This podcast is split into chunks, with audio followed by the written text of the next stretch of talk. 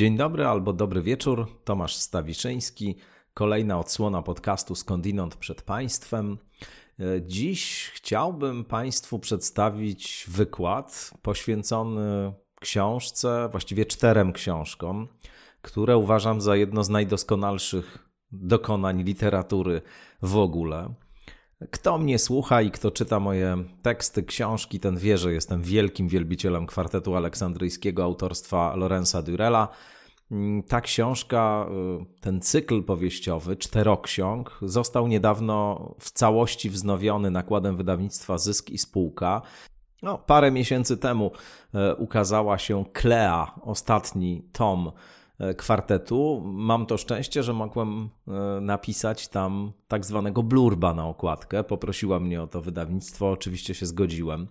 No bo, jak powiadam, jestem tego dzieła wielkim wielbicielem. W ogóle jestem wielkim wielbicielem talentu Lorenza Durella. Polecam Państwu także Kwintet Awinioński, inny jego cykl. Nakładem wydawnictwa Noir sur Blanche kwintet ukazał. Składa się, jak sama nazwa wskazuje, z pięciu powieści: Messie albo Książę Ciemności, Livia albo Pogrzebanie żywcem, Konstans albo Praktyki Samotności, Sebastian, czyli Wszechwładne Namiętności i Kwinks, czyli opowieść rozpruwacza. E, o Durelu to mógłbym bardzo, bardzo długo rozmawiać. E, państwo mogą bardziej znać jego brata Geralda Durella, autora świetnych książek o zwierzętach i greckich wyspach. Sam Lorenz Durel też y, kilka książek poświęconych greckim wyspom, na których mieszkał. Mieszkał na Korfu, mieszkał na Rodos, mm, napisał. No cóż, y, mnie w tym autorze chyba, jeśli mógłbym tak powiedzieć, najbardziej fascynuje połączenie pierwiastków z pozoru się wykluczających, czyli racjonalności i irracjonalności. Zamiłowania do nauki rozumu i zamiłowania do spraw dziwnych, nieoczywistych i tajemnych.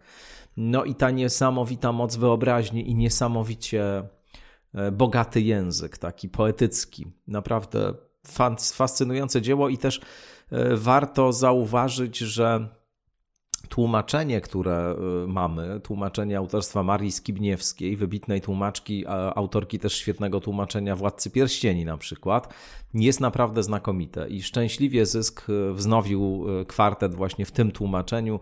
Nie trzeba było absolutnie żadnego nowego tłumaczenia robić. Tłumaczenie Skibniewskiej kwartetu jest genialne. E, wątek, który będzie mnie najbardziej interesował w tym wykładzie, który Państwu przedstawię, a który mm, opiera się na takim rozległym tekście, który kiedyś na temat kwartetu aleksandryjskiego napisałem. E, przyznam szczerze, że znawcy e, tematu, znawcy kwartetu mm, wypowiadali się o tym tekście bardzo pochlebnie, więc mam nadzieję, że nie zawiedzie on Państwa w żaden sposób i że zachęci Państwa do lektury y, kwartetu, chociaż, chociaż z góry zastrzegam, że są tu pewne spoilery. To znaczy, jeśli ktoś y, chce tę lekturę przeżyć w sposób pełen zaskoczeń i, i, i, nie chce nic wiedzieć o tym, co tam się dzieje, to mm, zachęcam do tego, żeby posłuchał wykładu już po przeczytaniu samego kwartetu ale ja osobiście myślę, że mm, nie zaszkodzi Państwu wysłuchanie tego, co mam tutaj do powiedzenia, a może właśnie zachęci. E, ta książka jest bardzo specyficzna, ma niezwykle misterną e, strukturę i myślę, że to nie jest tak, że nie trzeba absolutnie nic wiedzieć bez przesady z tym antyspoilerowym purytanizmem. E, I jeszcze jedna uwaga. Tutaj będę koncentrował się na czymś, co zresztą sam Durel nazywa głównym tematem swojej e, wielkiej powieści w czterech odsłonach, czyli na wątku związanym z miłością. Durel powiada e, w pewnym momencie, że kwartet to studium współczesnej miłości. Nieprzypadkowo Peter Pomerancew, eseista, znany być może Państwu innymi ze świetnej książki o Rosji Jądro Dziwności, napisał, że Durel był autorem, który jako pierwszy opisał nowoczesność, naszą, tą, w której żyjemy i że być może dlatego mm, pozostał autorem niedocenionym. To znaczy za życia cieszył się pewną popularnością i kwartet był dość głośnym wydarzeniem literackim, ale no na dobrą sprawę jakoś e, zniknął z e, hierarchii literackich najwybitniejszych y, twórców i dzieł XX wieku, a powinien się tam zdaniem Pomerancewa znajdować zdecydowanie. Pomerancew opisał y, kwartet aleksandryjski i samego Durela jako jednego z najwybitniejszych autorów XX wieku w takim tekście w 2012 roku z okazji setnej rocznicy urodzin Durela opublikowanym na łamach amerykańskiego Newsweeka. No i ja się tutaj całkowicie z Pomerancewem zgadzam e, i powiedziałbym, że właśnie dlatego warto dzisiaj to czytać, e, warto zapoznawać się z perspektywą, którą Durrell buduje, no że miłość dzisiejsza to jest właśnie miłość opisana przez Durella w kwartecie aleksandryjskim. No dobrze. To zapraszam Państwa na wędrówkę do tajemniczego, dziwnego, gnostyckiego świata kwartetu aleksandryjskiego. No i zapraszam do refleksji na temat współczesnej miłości.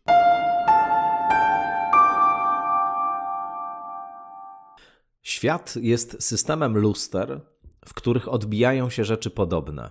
Nie zawsze też wiadomo, co jest pierwotnym modelem, a co odbiciem, jak w przypadku bliźniąt. Napisał Paracelsus, XVI-wieczny medyk, okultysta i alchemik, Postać niezwykła już choćby z tego powodu, że darzona obecnie atencją zarówno w kręgach ortodoksyjnych przedstawicieli nauk empirycznych, jak i wszelkiej maści adherentów wiedzy tajemnej w jej licznych odmianach i gałęziach. Paracelsus jest również swego rodzaju szarą eminencją kwartetu aleksandryjskiego. Wprawdzie na przestrzeni czterech wcale pokaźnych tomów pojawia się zaledwie kilkakrotnie, ale wiele z jego licznych, do dzisiaj zachowanych myśli, spostrzeżeń i idei bez wątpienia wywarło decydujący wpływ na kształt dzieła stanowiącego przedmiot zainteresowania niniejszego wykładu. Inicjujący ten akapit fragment do takich właśnie należy. Jest najlepszym znanym mi lapidarnym wprowadzeniem w istotę durelowskiego przedsięwzięcia. Świat jest systemem luster, w których odbijają się rzeczy podobne, nie zawsze też wiadomo, co jest pierwotnym modelem, a co odbiciem, jak w przypadku bliźniąt. Szukając zaś dodatkowych jeszcze, może cokolwiek swobodnych analogii, powiedziałbym, że w innym ponadto sensie Paracelsus jest figurą w jakiś sposób z kwartetem aleksandryjskim spowinowaconą. Otóż oprócz wspomnianej powyżej zdolności do płynnego łączenia nauki z magią, z niewątpliwym pożytkiem dla obu tych dyscyplin. Wcielał Filipus Aureolus Theophrastus Bombastus von Hohenheim, tak się bowiem Paracelsus nazywał, rozmaite inne przeciwieństwa. Będąc człowiekiem oddanym ezoterycznym spekulacjom oraz alchemii, zarazem folgował wszystkim możliwym namiętnościom z alkoholem i zmysłową miłością na czele. Zajmując się na co dzień drobiazgowym poznaniem subtelnych poziomów rzeczywistości, brał jednocześnie udział w licznych bójkach i pijackich rozróbach, z których jedna zakończyła się dla niego zejściem śmiertelnym. Otóż pisarstwo Lorenza Durella jest takie samo. Zawiera ingrediensy na pozór wzajem się wykluczające, a przynajmniej skłócone ze sobą na tyle, że ich wspólna obecność w jednej potrawie zdawałoby się nawet bardzo głodnego, powinna zniechęcić do konsumpcji. Ten dysonans jest jednak pozorny, a może on przyprawić o abominacje najwyżej podniebienia mało wyrafinowane, przyzwyczajone do ubogiego, a jednostajnego wiktu. Podniebienia, którym obca jest tendencja do pomyślnego kojarzenia smaków przeciwstawnych, tak charakterystyczna choćby dla kuchni orientalnych. Jung powiada, że koniunkcja opozitorum to stan z punktu widzenia dążeń nieświadomości najbardziej pożądany, wyrażający bowiem pełnię, ujmujący całość możliwego ludzkiego doświadczenia, ucieleśniający pierwotną harmonię, kiedy jeszcze nic się nie zaczęło, a zarazem określający telos każdej ścieżki samorozwoju i samopoznania, który można próbować osiągnąć dzięki postawie najwyższej mądrości. Poszukiwaniem tego rodzaju kompletnego odwzorowania rzeczywistości, osiąganego przy pomocy formy powieściowej, jest właśnie kwartet aleksandryjski, stanowiący z punktu widzenia historii literatury konstrukcję dość nietypową.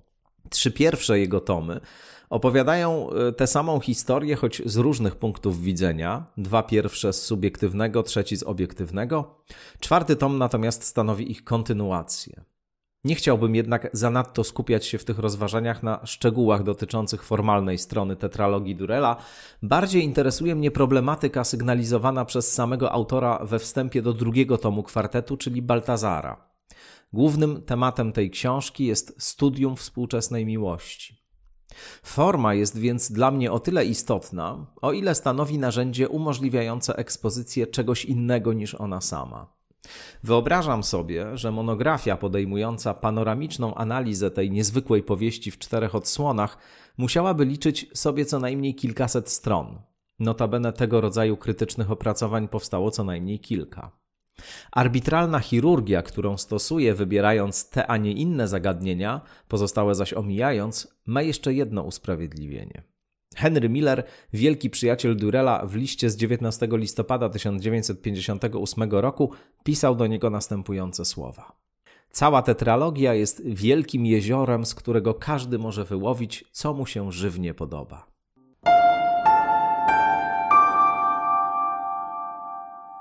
Miasto. Areną opisywanych w kwartecie aleksandryjskim wydarzeń, czy raczej należałoby powiedzieć światem, w którym te wydarzenia mają miejsce, jest Aleksandria, miasto, o którym Lorenz Durel pisze w poprzedzającej Justynie Nocce, że tylko ono jest prawdziwe.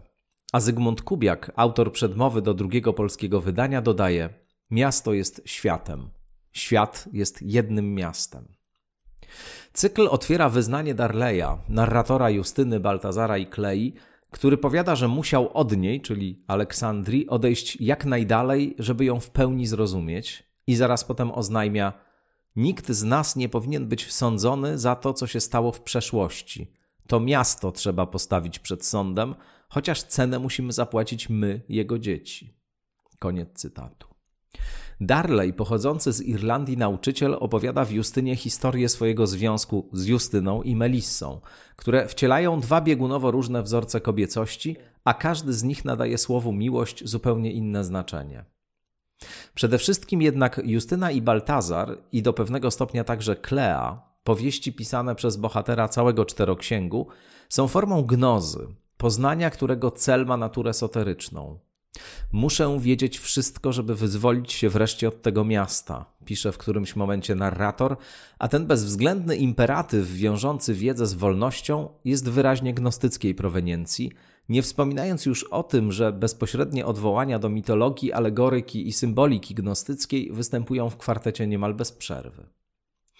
Darley, opętany potrzebą zrozumienia i przekonany, że kiedy je uzyska, wyswobodzi się wreszcie z pajęczyny, w której każda indywidualność znika, rozsadzona ponadosobową, archetypową siłą, rozgrywającą jakiś sobie tylko znany mityczny dramat, pogrąża się w anamnezie, która wydobyć ma na światło dzienne prawdziwy obraz wydarzeń, w których brał udział, odsłonić autentyczne motywy i uczucia będące podłożem tego, co się stało. Pierwszą taką próbą, podejmowaną z naiwnym jeszcze przekonaniem, że da się uzyskać w tej materii mniej więcej adekwatny rezultat, jest właśnie Justyna.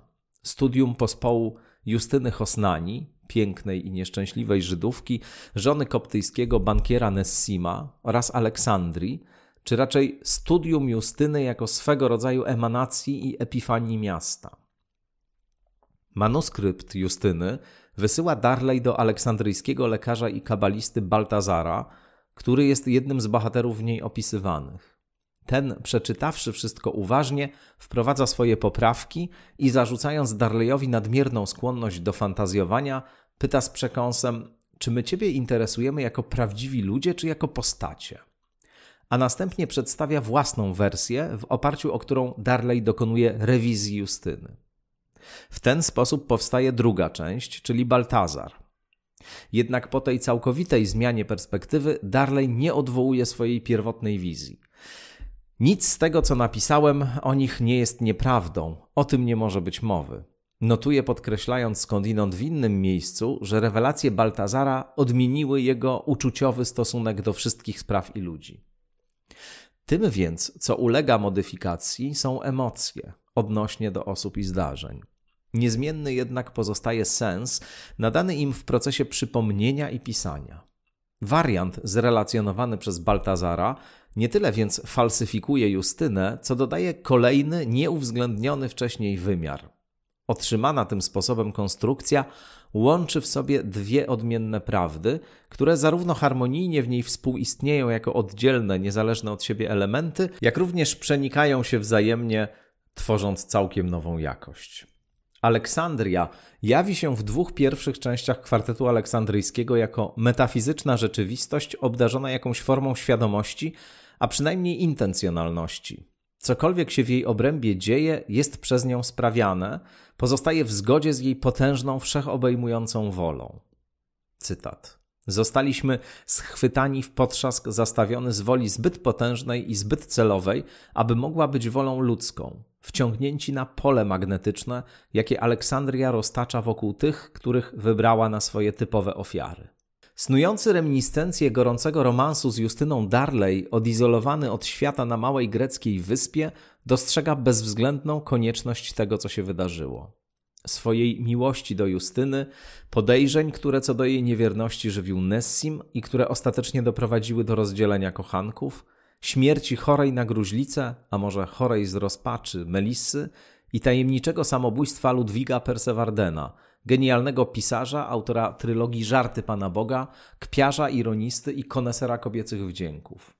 Każde z nich, w istocie bezwolne, całkowicie poddane ewokowanym przez miasto mocom i namiętnościom, nieświadomie odgrywało tylko ustaloną i zadaną z góry rolę. Tak pojmowana Aleksandria, która jest zarazem modelem całego świata, a raczej jest zarazem całym światem, Nieodmiennie kojarzyć się musi z ideą woli u Schopenhauera, który w artykule pod znamiennym w tym kontekście tytułem Transcendentne spekulacje na temat zamierzenia, które zdaje się leżeć u podstaw losu jednostki, ogłosił co następuje. Tak, wszelkie zdarzenia, które wyznaczają postępowanie danej osoby oraz związek przyczynowy, który do nich prowadzi, stanowią wszak obiektywizację tejże woli, która ukazuje siebie również w tym człowieku co pozwala choć tylko jak przez mgłę dostrzec, że zdarzenia te muszą harmonizować z jego nawet najbardziej specyficznymi celami, w tym sensie stanowiąc ową tajemną moc, która kieruje losami jednostki i bywa alegorycznie przedstawiana jako jej geniusz czy opatrzność. Czysto obiektywnie rzecz ujmując, można powiedzieć, że mocą tą jest i pozostanie powszechny, wszystko obejmujący, niedopuszczający wyjątek, wyjątków związek przyczynowy, dzięki któremu wszystko zachodzi z całkowitą i ścisłą koniecznością, który zastępuje mitycznego rządcę świata, ba ma prawo używać jego imienia. Koniec cytatu. Poprzez ulice i zakamarki miasta, poprzez zamieszkujących je ludzi, poprzez zbrodnie miłości, narodziny i śmierci, które mają miejsce w jego obrębie, słowem poprzez wszystko, co tylko się zdarza, przemawia jakaś inteligentna, teleologiczna siła. W innym miejscu Darley pisze o swoich spotkaniach z Justyną. Porozumienie nawiązywało się poza świadomością, bezpośrednio, cieleśnie, przez wargi, oczy, sorbety i kolorowy kiosk. Staliśmy lekko szczepieni z sobą małymi palcami, chłonęliśmy aż do dna to popołudnie pachnące kamforą. Byliśmy cząstką miasta. Albo o swojej własnej historii. Widziałem ją jako cząstkę i ułamek obyczajów miasta, doskonale zharmonizowaną ze wszystkim, co się tu przedtem rozgrywało i co miało się stać w przyszłości. Pod pewnym względem to właśnie Aleksandria jest głównym bohaterem kwartetu, występujące zaś na jego kartach ludzkie postacie mają ontologiczny status identyczny z figurami rodem z marzeń sennych. W ujęciu Freuda, bo Jung nie przystałby na takie diktum. Stanowią personifikację atrybutów śniącego, nic więcej. Tego rodzaju ujęcie byłoby jednak redukcjonizmem. Charakterystycznym manewrem redukcjonizmu jest bowiem sprowadzanie jakiejś rzeczywistości do czegoś wobec niej pierwotnego, czego ta pierwsza jest li tylko epifenomenem. Tutaj jest inaczej. Personifikacje nieosobowej siły dysponują przecież mniej lub bardziej ukształtowaną świadomością i wolą, wystarczającą choćby na to, aby doświadczyć własnej zależności oraz podjąć wysiłek, żeby zrzucić jej jarzmo. James Hillman, wybitny filozof i psycholog amerykański wywodzący się z nurtu jungowskiego, twórca oryginalnej szkoły, którą nazwał psychologią archetypową, rozwija w swoich pracach koncepcję anima mundi, której źródła sięgają daleko w przeszłość, do presokratyków, renesansowych filozofów neoplatońskich, mitologii całego świata, alchemii i ezoteryki. W ujęciu Hillmana dusza świata nie jest bynajmniej jakimś niematerialnym bytem, jakąś nierozciągłą substancją albo ciałem eterycznym. Definiując Anima Mundi, posługuje się natomiast pojęciem obrazu, które jest jedną z fundamentalnych kategorii jego psychologii.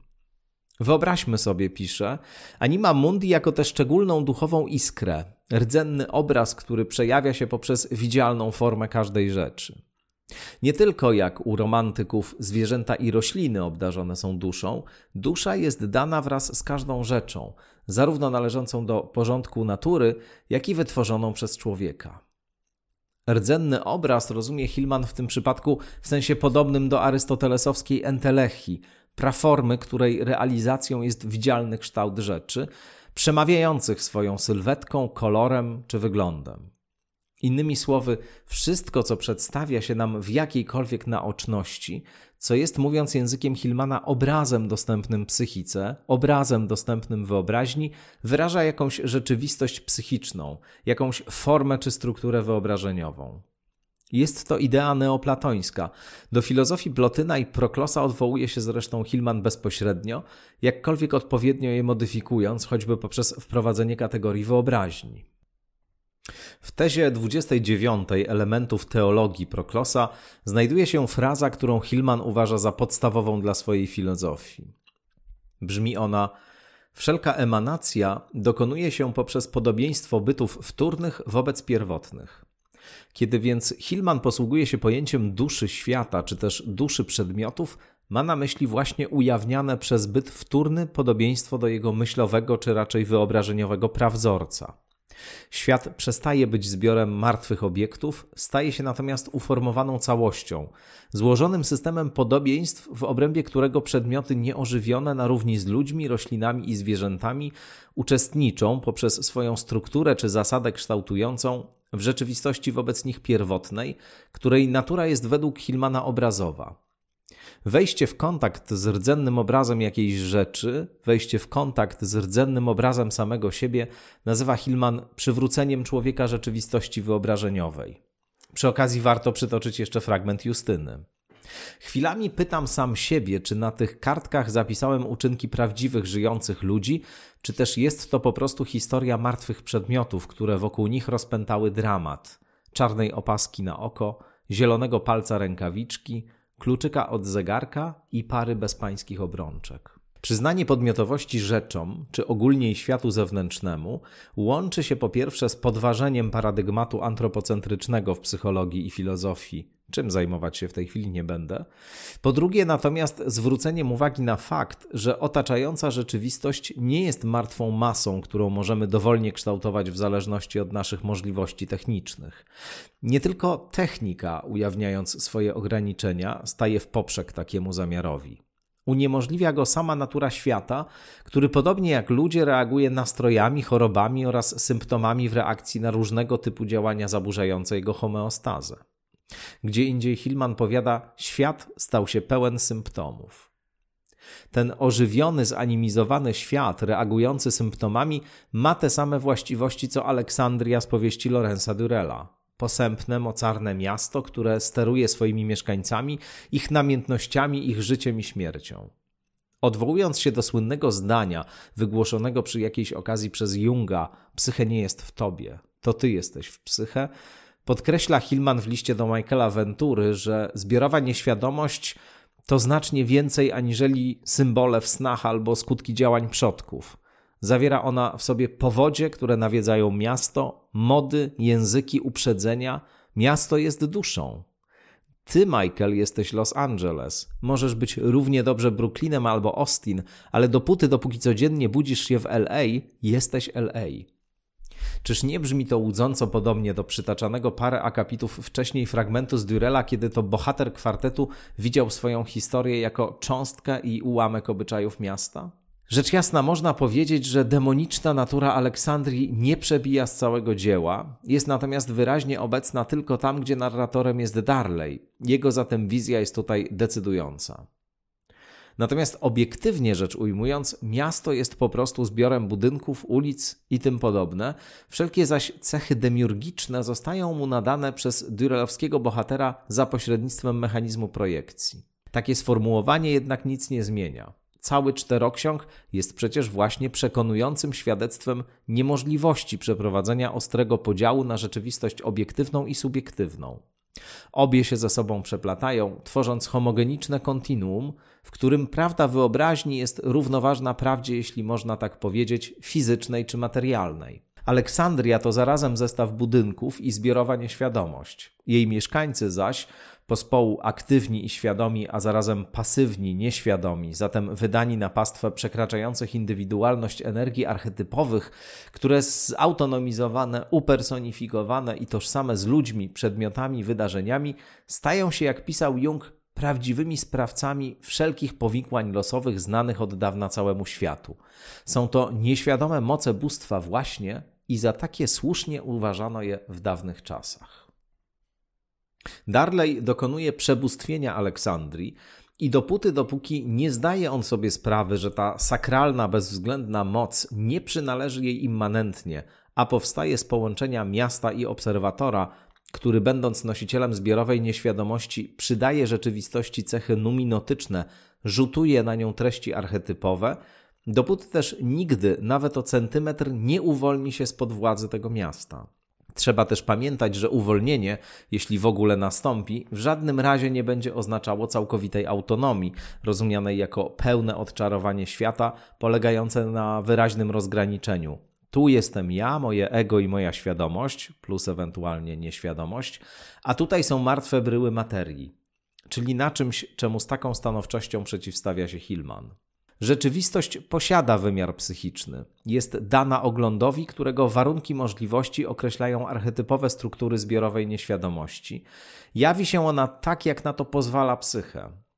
W tym sensie nieświadome siły mogą wprawdzie zostać uświadomione, jednakże one same stanowią czynniki przekraczające świadomość, niedostępne oglądowi i niezależne od naszej woli. Dlatego, mimo zintegrowania ich treści ze świadomością, zachowują one autonomię i z tej racji nie wolno spuszczać ich z oka. To cytat z Junga. Trzeba więc tutaj znaleźć jakąś drogę pomiędzy całkowitą zależnością od psyche obiektywnej, a iluzją wycofanych projekcji, których przecież w pełni wycofać nigdy nie sposób, i zintegrowanej oswojonej świadomości. Obie te skrajności oznaczają w istocie to samo, a mianowicie stuprocentową podległość bogom, afektom, miastom, karmie i tym podobne, bowiem ich moc wzrasta proporcjonalnie do stopnia ich nieświadomości. Kto ich nie widzi, jest w ich władzy. Nie widzi ich zaś w jednakowym stopniu zarówno ten, kto nie zdając sobie sprawy, że istnieją, podlega apodyktycznym rządom ponadosobowej instancji kosmosu, gwiazd, archetypów, etc., jak i ten, kto skutkiem oświeceniowej pychy dumnie oznajmia, że ostatecznie wyrwał się spod władzy przesądu i jest w pełni autonomicznym, w pełni racjonalnym i tożsamym ze sobą, samostanowiącym się podmiotem. Obaj ulegają fundamentalnej iluzji, choć każdy na swój sposób. Pierwszy traci indywidualność, zlewając się ze zbiorowymi, mityczno-boskimi wyobrażeniami, Drugi zyskuje pozorną niezależność, targany na każdym kroku gwałtownymi nastrojami, afektami, lękami, uprzedzeniami czy symptomami psychosomatycznymi, które odbierają mu tak starannie i kurczowo pielęgnowaną kontrolę nad własnym życiem. Powyższy podział ma w kwartecie aleksandryjskim swoją reprezentację w osobach Justyny i Baltazara. Jakkolwiek tego rodzaju klasyfikacja, obciążona uproszczeniem psychologizowania, nie jest jedyną możliwą, a raczej jest tylko jednym z licznych możliwych sposobów rozumienia zarówno tych postaci, jak i samej Aleksandrii. Dyrel nie narzuca nam żadnej wersji. Powiada wręcz ustami swoich bohaterów, że po pierwsze, każde zjawisko da się wytłumaczyć na kilka sposobów, po drugie zaś, ostatecznie wszystko zależy od interpretacji tego milczenia, które nas otacza. Można zatem Aleksandrię postrzegać w kategoriach jungowskiej nieświadomości zbiorowej, a można również odwołać się bezpośrednio do metafizycznego sensu, który nadaje miastu narrator Justyny. Wszystko to, co powiedziałem do tej pory, trzeba potraktować jako opis w kategoriach funkcjonalnych, fenomenologię miasta, która ucieka od metafizycznego pieczętowania i nazywania. Nie rozstrzygamy tutaj jednoznacznie, co jest psychiczne, co fizyczne, co subiektywne, a co obiektywne, chociaż honorujemy te rozróżnienia. Budujemy zaś obraz, którego kontury i barwy rodzą się w akcie podmiotowo-przedmiotowym. Innymi słowy, wymagają dla swej prawomocności istnienia obserwatora, ponieważ stanowią zasadniczo treść jego świadomości. Tymczasem kwartet wypełniają, jak już wcześniej wspomniałem, odniesienia do gnozy, gnozę zaś stanowią w przeważającej mierze twierdzenia dotyczące obiektywnej natury kosmosu, w żaden sposób nie poddającej się redukcji do żadnego innego poziomu. Pojmowana przez pryzmat gnostycyzmu Aleksandria jest tożsama z kosmosem więzieniem, w którym cierpią męki strącone doń dusze. Podobnie jak Aleksandria w kwartecie, taki kosmos w gnostycyzmie to system mocy, byt demoniczny przepełniony osobistymi skłonnościami i zniewalającymi siłami. Wszyscy wtrąceni w materialny świat podlegają prawu powszechnej konieczności, które w nim obowiązuje heimarmene, powszechnemu losowi, od którego wyroków nie ma odwołania, od podległości, któremu nie da się uczy, uciec inaczej niż zdobywając gnozę, wiedzę o pneumatycznej jaźni uwięzionej w królestwie rządzonym przez Demiurga i o drodze, która wiedzie do wolności.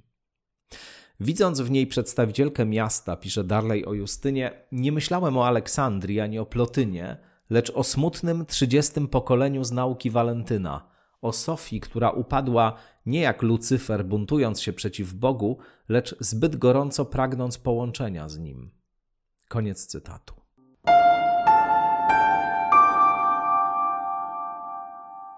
Justyna.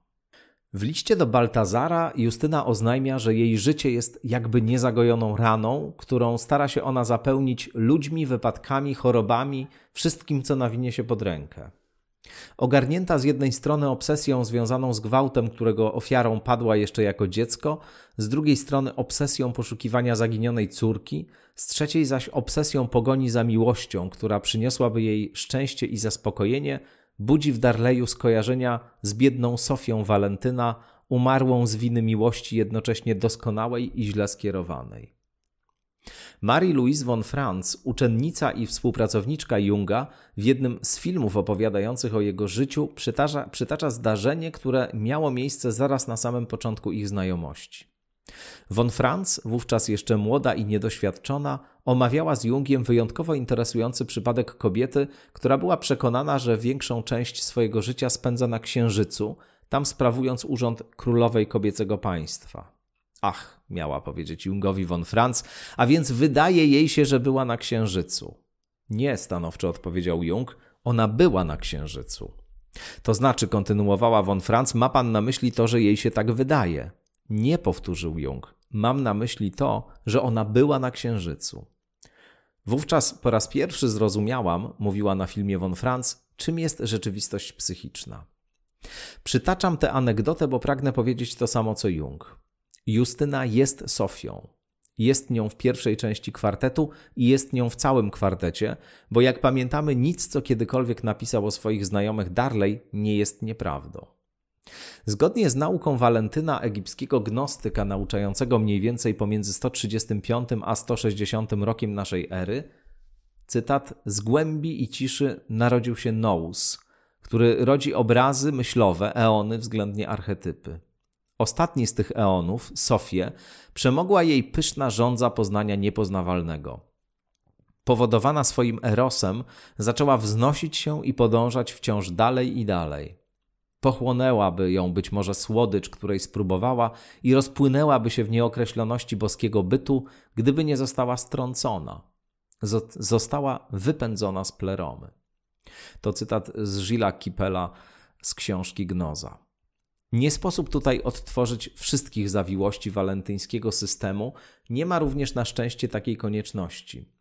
Wystarczy powiedzieć, że strącenie Sofii, a dokładnie jej cierpienie z tego powodu, prowadzi do zaistnienia świata. Materia powstaje z cierpienia, to co psychiczne z tęsknoty, to co duchowe z wyobraźni Sofii. Justyna jest determinowana przez ustawiczną nostalgię, tęsknotę za doświadczeniem mitycznej rozkoszy, mitycznego szczęścia, które, jak uważał na przykład jej poprzedni mąż, autor powieści w całości poświęconej studium nad psychiką żony, zastygło we wspomnieniu pierwszego seksualnego doznania, gwałtu, którego dokonał na niej tajemniczy mężczyzna, a o którym początkowo wiemy tylko tyle, że był jakoby członkiem jej rodziny. Justynie towarzyszy permanentne poczucie niezaspokojenia, permanentne poczucie niemożliwości szczęścia. Każdą miłość przeżywa jako mękę i zagładę, wplątuje się w destrukcyjne romanse, poszukując miłości idealnej, jednak znajdując wciąż tylko jedno, powracającą pod rozmaitymi postaciami udrękę. A zarazem Justyna budzi chorobliwą wręcz fascynację mężczyzn, z których każdy próbuje za wszelką cenę odkryć źródła jej cierpień, czy raczej każdy z nich żywi nadzieję, że sam okaże się na te cierpienia niezawodnym panaceum. Arnoti, pierwszy mąż Justyny, w taki sposób pisał o tym w swojej powieści. My, wszyscy jej kochankowie, staliśmy się dla niej tylko namiastką wskrzeszającą w jej wyobraźni tamten dziecinny akt. Miłość upodobniła się więc do samogwałtu i przybierała wszelkie barwy neurastenii. Justyna cierpiała na chorobę wyobraźni, umierającej z anemii, bo nikogo nie mogła naprawdę cieleśnie posiąść. Koniec cytatu. Dominującym uczuciem, które konstytuuje postać Justyny, jest nostalgia. W ten właśnie sposób bohaterka Durela łączy się z walentyńską Sofią. Obie, ogarnięte namiętnością, zwracają się w kierunku szczęścia nieosiągalnego na mocy praw rządzących rzeczywistością, szczęścia absolutnego, ale zarazem niedostępnego żadnemu poznaniu. To wywołuje smutek, ponieważ Sofia nie może schwytać światłości oraz strach, że oprócz światłości mogłoby ją opuścić również życie. Dodana do tamtych bezradność, wreszcie wszystkie postacie zjednoczone zostają w podstawowej jakości niewiedzy. Żaden realny mężczyzna nigdy nie będzie w stanie dostarczyć Justynie odpowiedniej satysfakcji, ponieważ żaden realny mężczyzna nie może konkurować z odwiecznym praojcem, który jest źródłem wszechrzeczy. Niemniej jednak w każdym potencjalnym kochanku poszukuje ona odblasku absolutu, substytuując transcendentnego oblubieńca przy pomocy skończonych i niedoskonałych oblubieńców. To jednak wprawia ją w ruch po kole. Wiecznie poszukując zaspokojenia doskonałego, próbuje je osiągnąć w sposób niedoskonały, co tylko jeszcze potęguje pierwotny głód i frustrację. Justyna przy tym jest, jak uważa Darley, nie tyle kobietą, ile wcieleniem kobiecości – a zatem wszystkie jej działania oraz przeżycia mają charakter archetypowy i nie należy rozpatrywać ich przez pryzmat, indywidualności. Justyna jest kobiecością, Sofią, animą, której gesty, której poruszenia emocjonalne są gestami i poruszeniami boskiego eonu istniejącego wciąż gdzieś poza granicami pleromy, poszukującego kontaktu z nieskończenie oddalonym źródłem. Fizyczna, konkretna Justyna Hosnani jest zaś swego rodzaju cielesną powłoką dla archetypu, materialnym naczyniem, poprzez które realizuje on swoje przeznaczenie, jego widzialną manifestacją, jego symbolicznym upostaciowieniem. Aleksandrię możemy też potraktować jako model pleromy. Dramat Justyny jako indywiduum byłby w takim ujęciu odtworzeniem dramatu transcendentnego. W tekście poświęconym problemowi nostalgii Potos Nostalgia Pueri Eterni James Hillman pisze Wszelkie wydarzenia w świecie duszy, to znaczy wszystkie psychologiczne zjawiska i zachowania, cechują się odpowiedniością i podobieństwem do archetypowego wzorca. Nasze życie naśladuje życie postaci mitologicznych. Działamy, myślimy i czujemy tylko tak, jak nam na to pozwalają pierwotne wzorce ustalone w świecie imaginatywnym. Koniec cytatu.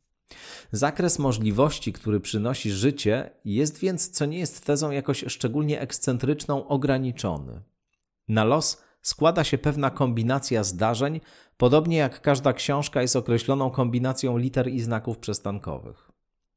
Rzeczywistość imaginatywną, archetypową, o której piszą Jung i Hillman, można w zasadzie przyrównać do biblioteki Babel z opowiadania Borgesa, w której znajdowały się wszystkie napisane kiedykolwiek książki, wszystkie pisane aktualnie oraz te, które dopiero zostaną napisane we wszystkich możliwych językach z wszystkimi możliwymi błędami drukarskimi, usterkami itd.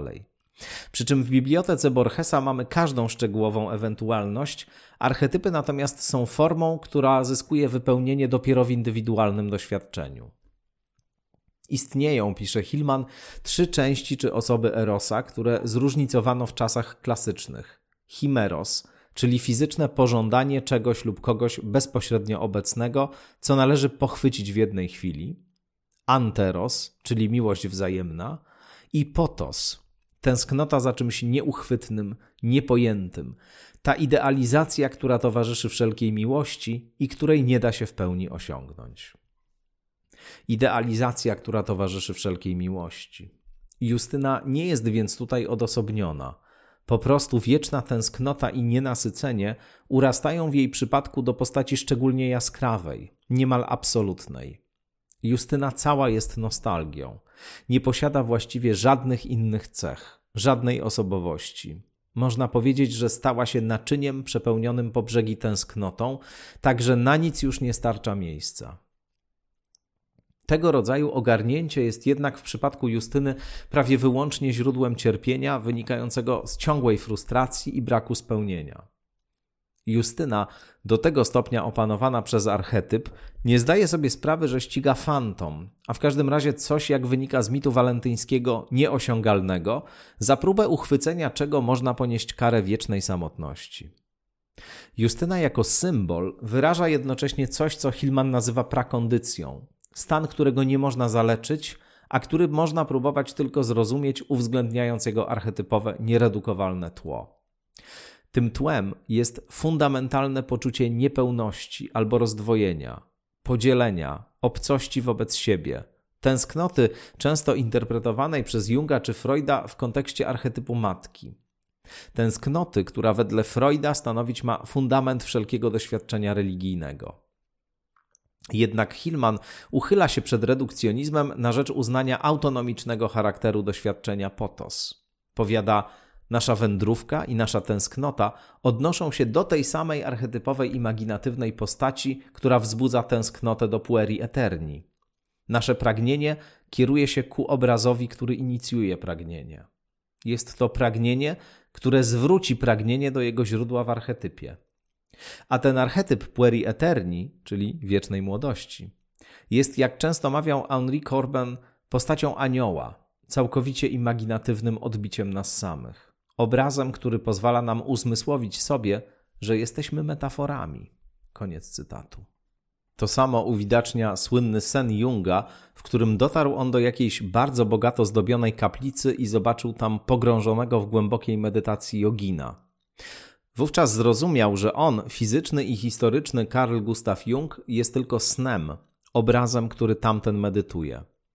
Nostalgia odsyła nas zatem w kierunku praźródła, dokładnie tak jak to przy pomocy swoich wyrafinowanych alegorii opisywał Walentyn.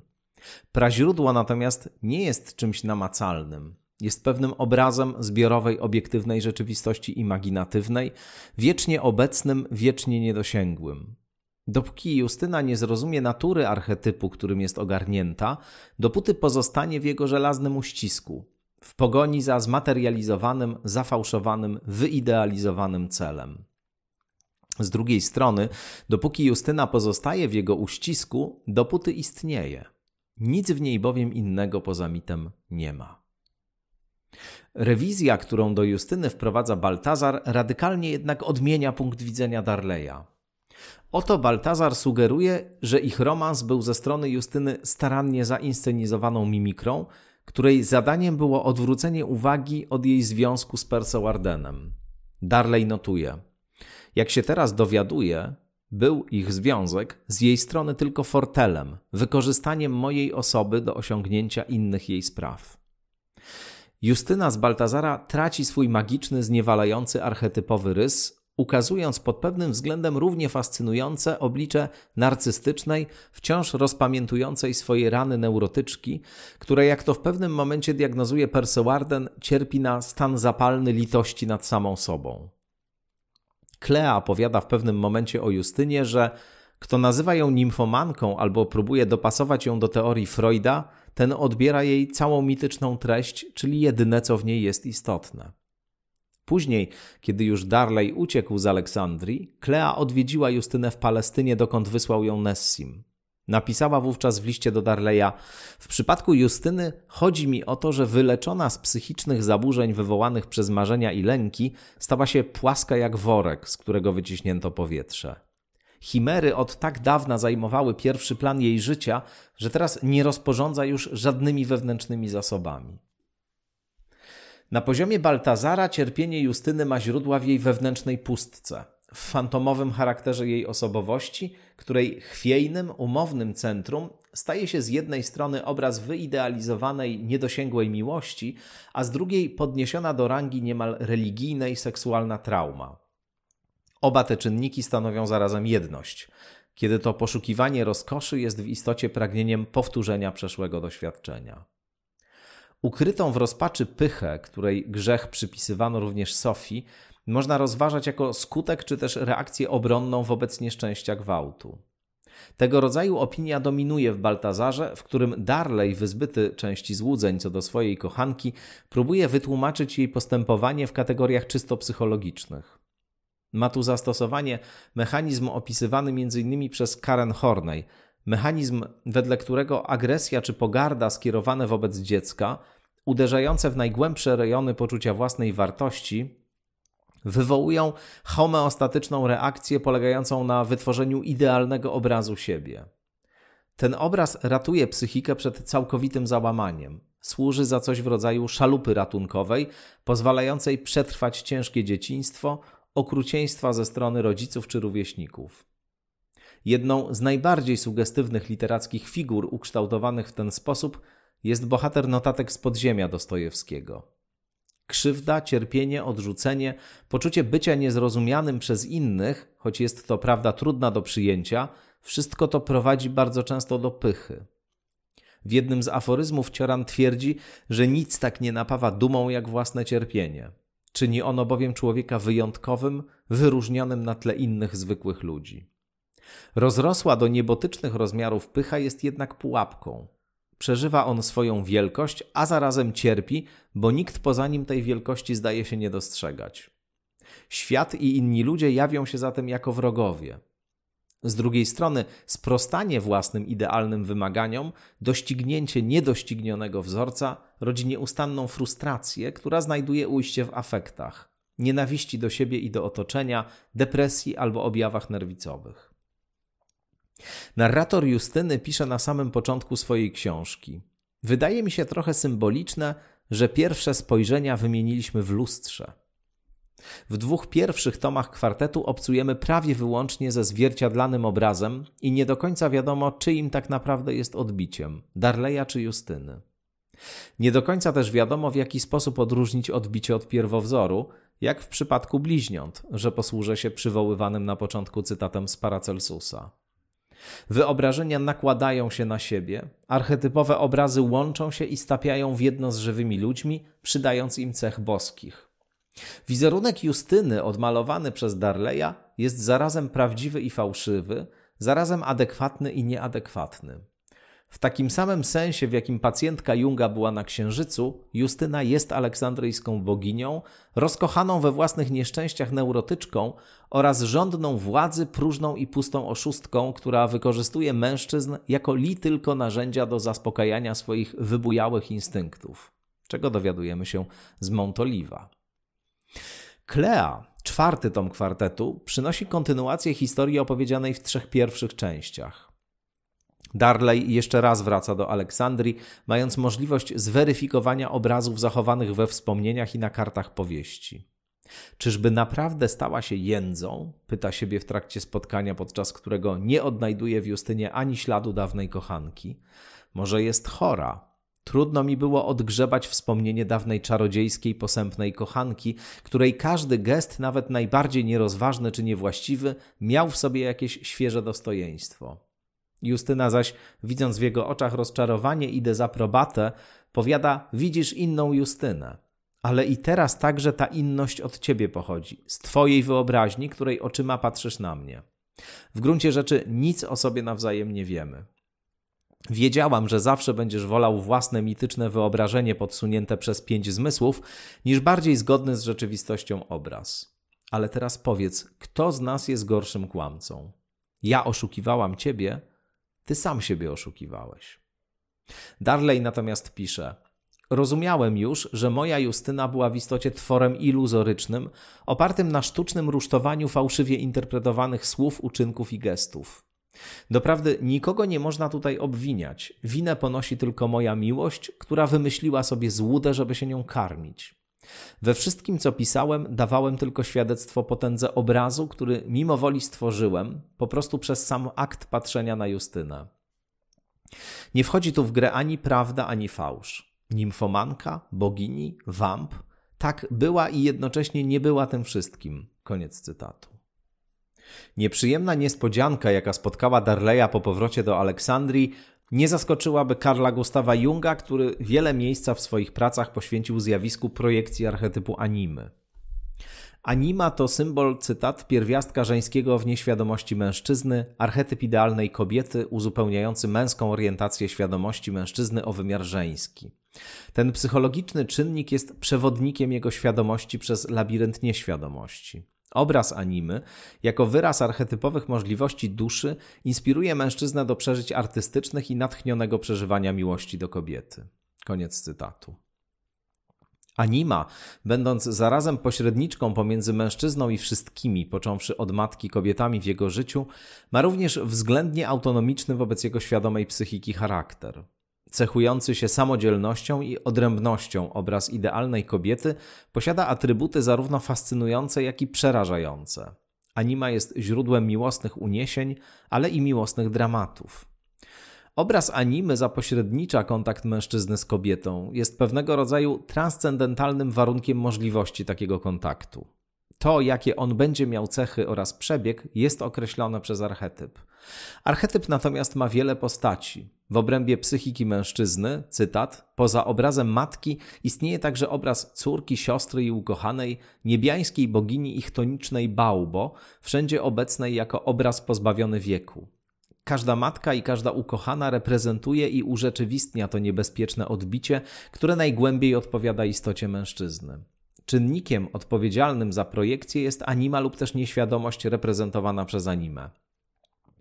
Tam, gdzie się pojawia, a mianowicie w snach, wizjach i fantazjach, występuje jako personifikacja, pokazując tym samym, że czynnik, na którym się opiera, ma wszystkie charakterystyczne cechy istoty żeńskiej. Nie jest ona wymysłem świadomości, lecz spontanicznym wytworem nieświadomości.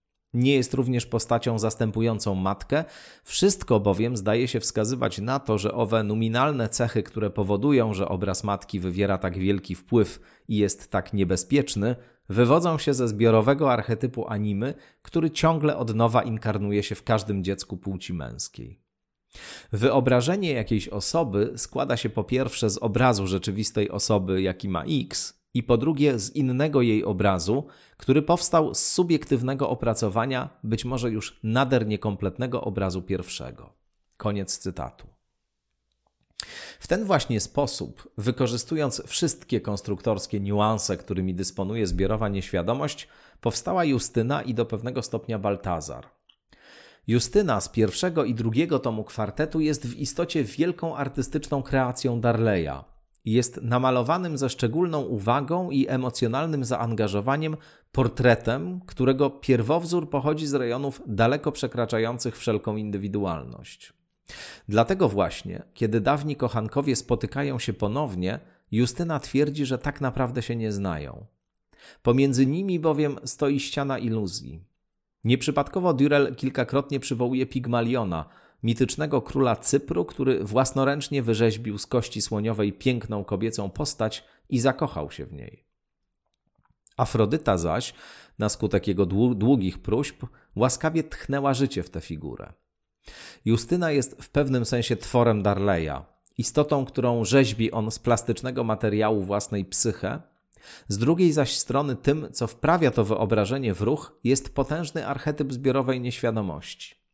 Niemniej jednak tego rodzaju związek jest właściwie a priori niespełnialny. Zamienia się bowiem w nieustanną grę wzajemnych przedstawień. Grę, która każdego z uczestników pozostawia przez cały czas w jego własnych, hermetycznie zamkniętych przed światem granicach, chociaż celem i pretekstem podjęcia owej gry ma być przede wszystkim właśnie przekroczenie wszelkich granic. Można powiedzieć, chociaż zabrzmi to raczej ironicznie, że miłość Darleya do Justyny jest w jakimś sensie realizacją ideału platońskiego, jakkolwiek właściwy kierunek, jaki w uczcie nadaje miłości Sokrates, przebiega od pięknych ciał do wiecznego piękna, tutaj zaś wieczne piękno dane jest w punkcie wyjścia, a namiętność cielesną, nostalgię za mistyczną unią, trudno odróżnić od kontemplacji inteligibilnego świata idei. A zatem na dobrą sprawę nic, co wcześniej mówiłem o Justynie, nie może być uznane za prawdę o Justynie Hosnani, żonie Nessima, urodzonej w takim to a takim dniu, żyjącej w Aleksandrii w pierwszej połowie XX wieku. Zarazem jednak, i to stara się pokazać Durel, tego rodzaju prawdy nigdy nie będziemy w stanie jednoznacznie ustalić. Nie tylko dlatego, że Justyna, jak sama stwierdza w Montoliwie, żyje tylko dla tych, którzy w nią wierzą, lecz również dlatego, że, cytat, każde zjawisko da się wytłumaczyć na kilka sposobów, a my zawsze tylko, cytat, żyjemy wybranymi fikcjami. Poza tym ostatecznie, cytat, wszystko jest prawdą o każdym człowieku.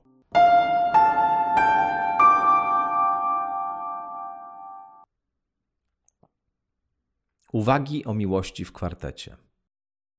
Ci, którzy wierzą w Justynę, są jej kochankami i tylko taką miłość może ona zaakceptować. Poniekąd więc cała gigantyczna kreacja Darleya nie jest oryginalna. Właściwie wszyscy, którzy kiedykolwiek kochali Justynę, nakładali na nią swoje własne wyobrażenie, a w ten sposób niejako lepili ją na swoje podobieństwo. Także i w tym kontekście warto podkreślić jeszcze raz, że zatem nie istnieje jedna Justyna, albo przynajmniej my, czytelnicy kwartetu aleksandryjskiego, jej nie znamy. Czy raczej Justyna istnieje tylko o tyle, o ile ożywia ją miłość, o ile ożywia ją miłosna wizja.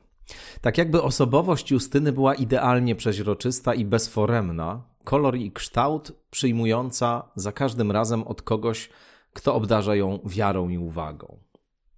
Podobnie jak Platon, Durel zdaje się czynić wyraźne rozgraniczenie pomiędzy miłością zmysłową a miłością wyższą, duchową.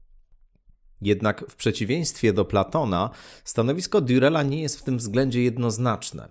Z jednej strony odróżnia pożądanie od kochania, z drugiej strony wskazuje, że takie odróżnienie jest właściwie niemożliwe.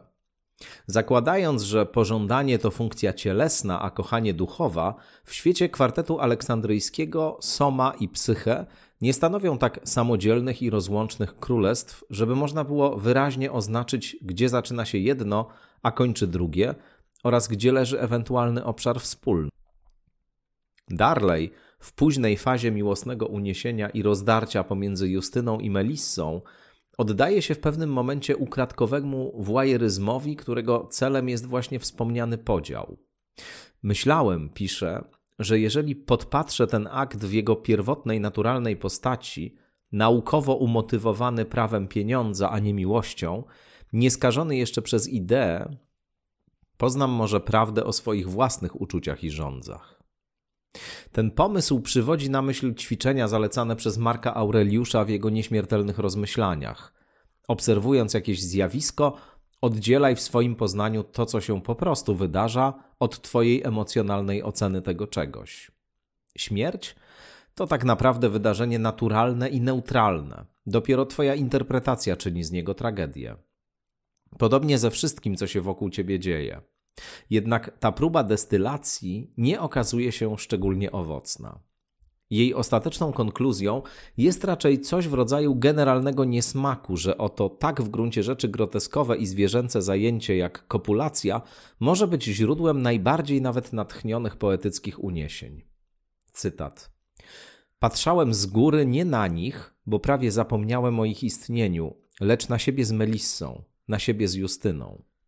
Wyglądali niby ofiary straszliwej katastrofy, rzucone dziwacznie jedna na drugą, jak gdyby byli w historii rodzaju ludzkiego pierwszą parą, która niezgrabnie eksperymentuje z nowym, osobliwym sposobem porozumiewania się przez nikogo dotąd niewypróbowanym. Groteskowa, brzydka poza zdawała się błędem pierwszych doświadczeń, które z czasem pozwolą udoskonalić ją i cudownie zharmonizować jak figurę baletu. Ja jednak wiedziałem, że to jest układ raz na zawsze ustalony i niezmienny do końca świata. Wiekuista, śmieszna i tragiczna poza złączenia dwóch istot. To jest źródło wszelkich odcieni miłości, jakie kiedykolwiek wymyślili poeci i szaleńcy, tworząc cały filozoficzny system subtelnych rozróżnień. Stąd wzięły się początek choroby i obłęd, Stąd też niesmak i zniechęcenie malujące się na twarzach ludzi od wielu lat związanych małżeństwem, szczepionych ze sobą, można by rzec, jak para psów, które nie mogą rozłączyć się po kopulacji. Koniec cytatu. Z drugiej strony, w klei czytamy niekończące się apologie miłości seksualnej ogłaszane pismem przez Persewardena, który jak przystało na geniusza i wizjonera ma do zaoferowania potomności gigantyczną kulturowo-obyczajową rewolucję. Bo kultura to znaczy seks, powiada. wiedza podstawowa, a jeśli tę dziedzinę okaleczy się albo wypaczy, wszystko co z niej pochodzi, na przykład religia, karleje i wykoślawia się. Zamiast emblematycznej mistycznej róży mamy judejskie kalafiory, jak mormoni czy wegetarianie. Zamiast artystów płaksy, zamiast filozofii semantykę. Energia płciowa i energia twórcza chodzą w parze. Jedna przetwarza się w drugą. Słoneczna moc płci i księżycowa moc intelektu prowadzą ze sobą wieczny dialog. Razem pędzą po spirali czasu. Obejmują wszystkie motywy ludzkiego postępowania. Prawdę można znaleźć tylko w naszych własnych trzewiach. Koniec cytatu. Darley byłby więc kimś o mentalności zasadniczo purytańskiej. Kto z niesmakiem odwraca się od seksualności, w tym niesmaku zaś nieodmiennie czai się lęk przed jej potęgą i mocą. Persewarden natomiast to praktyk i teoretyk tantry, a więc niezwykle złożonej i wystudiowanej sztuki sublimacji energii seksualnej w energię duchową. Tantry, która jest swoistym misterium transformacji, a nawet transsubstancjacji, przystąpić zaś do tego misterium może tylko ktoś, kto, dopełniwszy odpowiedniej inicjacji, nie żywi już lęku przed smokiem seksu, nie będzie zatem ani przed nim uciekał, ani próbował go unicestwić. Wręcz przeciwnie, oswoi i dosiądzie smoka, a potem poszybują dokąd zechcą. Wreszcie, persewardenowski entuzjazm poszukujący przewartościowania kultury i religii przypomina jeden z wczesnych listów Junga do Freuda, kiedy to szwajcarski psychiatra jeszcze w drużynie mistrza, choć już idący własną ścieżką, pisał, że zadaniem psychoanalizy nie powinna być dezaktywacja i deprecjacja chrześcijaństwa, lecz raczej przekształcenie tej religii w to, czym pierwotnie była. Pisał tak – Myślę, że trzeba jej, czyli psychoanalizie, dać czas, by działając z wielu ośrodków, mogła przeniknąć do narodów, ożywić w intelektualistach zmysł do tego, co symboliczne i mityczne, zwolna z powrotem obrócić chrześcijaństwo w religię wieszczącego Boga winorośli, którą niegdyś było, i w ten sposób wessać owe ekstatyczne siły popędowe chrześcijaństwa, by wszystko sprowadzić do jednego końca, by sprawić, że kult i święty mit staną się tym, czym były, pijanym świętem radości, w którym człowiek zanurzony w etosie i świętości może być zwierzęciem. Koniec cytatu. Miłość to siła, której natura, jak zresztą wszystkiego w świecie, jest dwoista. Tak wyzwalająca, jak i zniewalająca, łącząca i rozdzielająca, otwierająca i zamykająca. Jak pisze Darley, ten sam bustrofedon, który nas do siebie wzajemnie zbliżył, musiałby nas, gdybyśmy posiedli cnoty przez niego symbolizowane, na zawsze rozłączyć, bo przestałaby istnieć w nas ta część jaźni, która karmiła się wyobrażeniem partnera zniekształconym przez namiętność. W platońskim Fajdrosie mowa jest o miłości, której jedną z głównych cech jest swego rodzaju mimetyzm. Ten, kto kocha, próbuje mianowicie zarówno siebie, jak i przede wszystkim swego kochanka za wszelką cenę upodobnić do Boga, w orszaku którego jeszcze jako dusza przed upadkiem w ziemskie rejony defilował i oglądał piękno samo w sobie. Cytat. Całe postępowanie zmierza tylko do tego, żeby jak największe i jak najbardziej wszechstronne podobieństwo stworzyć między kochankiem a sobą i Bogiem, którego czczą. Koniec cytatu. Bóstwo jest bowiem pierwotnym modelem miłości. Jej ziemska postać jest odzwierciedleniem niebiańskiego pierwowzoru. Przy czym, jak już wcześniej wspominałem, ziemskie piękno, a więc i ziemski kochanek, to tylko trampolina do zamaszystego susa w świat wiecznych idei, w obrębie którego, korzystając ze sprawności nabytych w preegzystencji, kontemplować można piękno samo w sobie. Srodza się zatem łudzi ktoś, kto naturę miłości sprowadzić próbuje wyłącznie do praktyk seksualnych albo też społeczno-kulturowych mechanizmów służących przetrwaniu, jak chcą ostatnio kapłani ewolucjonizmu. W miłości dwojga nie oni tak naprawdę się liczą i nie oni podejmują tutaj decyzje. Darley w pewnym momencie zdaje sobie z tego sprawę, kiedy powiada, że miłość nie jest namiętnością i przyzwyczajeniem, lecz wtargnięciem nieśmiertelnego bóstwa między śmiertelników, zstąpieniem uzbrojonej Afrodyty. Bogowie zaś nieszczególnie interesują się ludzkimi sprawami i nieszczególnie dbają o ludzkie bezpieczeństwo, spokój albo szczęście. Miłość nie ma więc nic wspólnego z bezpieczeństwem, spokojem, zaspokojeniem i szczęściem. Ilekroć Darley rozpoznaje Afrodytę, nie czyni tego ze względu na jej piękno, ale jak pisze, ogień straszliwy. Podobnie mówi, opisując jedną ze swoich znajomych kobiet, James Hillman. Wówczas zdała sobie sprawę, że miłość to cierpienie i złamane serce. Kiedy już sobie uświadomisz, że istotą miłości jest złamane serce, masz rację. Ale jeśli myślisz, że w niej chodzi o zaspokojenie, szczęście, satysfakcję, jedność czy coś w tym rodzaju, cierpisz nawet jeszcze bardziej niż w pierwszym przypadku. Koniec cytatu. Każda miłość to konfrontacja wyobrażeń. Ka każda miłość to niekoherencja pomiędzy wizerunkiem kochanka a kochankiem oraz bóstwem, które nimi włada. Ostatecznie, taką diagnozę stawia Durel w kwartecie, miłość jest zawsze tylko jakąś formą narcyzmu a więc miłość jest zawsze samotnością. W nieco egzaltowanych wynurzeniach prezentowanych w Justynie jako pamiętnik Justyny, który w Baltazarze okazuje się fragmentem powieści Arnotiego poświęconym studiom nad psychiką żony, w następujący sposób opisane zostaje zjawisko miłości. Cytat. To jest jednoczesne rozpłomienienie dwóch duchów, z których każdy podlega autonomicznemu procesowi dorastania. Człowiek ma wówczas wrażenie, że coś w jego wnętrzu eksplodowało bezgłośnie. Zakochany, olśniony i przejęty krąży wokół tego wydarzenia i bada treść własnego przeżycia. Jego wdzięczność rozszerza się i obejmuje rzekomego dawcę tych doznań, i to już wystarcza, żeby stworzyć złudzenie jedności z drugą istotą ludzką, ale to jest tylko złudzenie. Ukochany jest tylko kimś, kto dzielił to samo przeżycie w tym samym momencie, lecz jak narcyz wpatrzony w siebie. Chęć jak największego zbliżenia się do ukochanej istoty nie wypływa przede wszystkim z myśli o wzięciu jej w posiadanie. Po prostu chodzi o to, by stało się możliwe porównywanie z sobą dwóch przeżyć doświadczanych przez dwie różne osoby, niby odbić tej samej rzeczy w różnych lustrach. Koniec cytatu. Bohaterowie Durela, którzy spotykają się w lustrze, a potem rozchodzą w swoją stronę, nie potrafią w miłości wykroczyć poza własne granice, czy raczej to właśnie miłość jest tym, co ich najmocniej zamyka w obrębie własnych jaźni. Mamy więc tutaj swego rodzaju karykaturę ideału platońskiego, albo też realizację jego wszetecznego przeciwieństwa.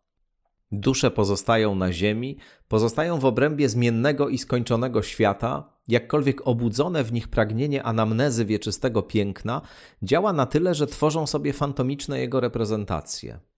Nie są jednak w stanie odróżnić idei piękna od piękna ziemskiego, archetypu od konkretnego człowieka. Właściwie nie znają tej różnicy, a im ich nieświadomość jest większa, tym poszerza się terytorium panowania bezwzględnych pogańskich sił, które rządzą nimi podług własnych zachcianek i podążań.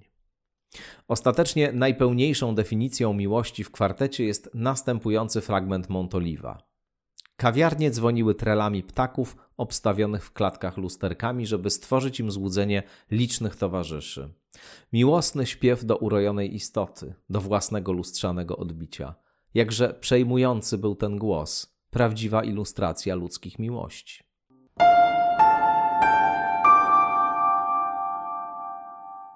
Świat jest systemem luster, w którym odbijają się rzeczy podobne. Nie zawsze też wiadomo, co jest pierwotnym modelem, a co odbiciem, jak w przypadku bliźniąt. Jak napisałem na początku tego tekstu, jest to najlepsze, jakie znam wprowadzenie w tematykę i konstrukcję kwartetu aleksandryjskiego. Dokonałem tutaj analizy bardzo wybiórczej, tak naprawdę dotyczącej tylko kilku wątków. Dzieło Durella jest tak misternie i wykwintnie skonstruowane, tak bogate w treści, aluzje, symbole i postacie, że aby w pełni oddać mu sprawiedliwość, trzeba by napisać znacznie więcej. W każdym razie, na dobrą sprawę, nic, co tu powiedziałem, nie jest, jeśli chodzi o tetralogię, prawdą. Wyobrażam sobie tekst całkiem inny, ba radykalnie inny od powyższego, a nawet wyobrażam sobie wiele takich tekstów. Jednak lektura jakiegokolwiek tekstu o kwartecie nie zastąpi lektury samego kwartetu. Bardzo dziękuję. No i zapraszam do kolejnych odsłon skądinąd. Miejcie się dobrze.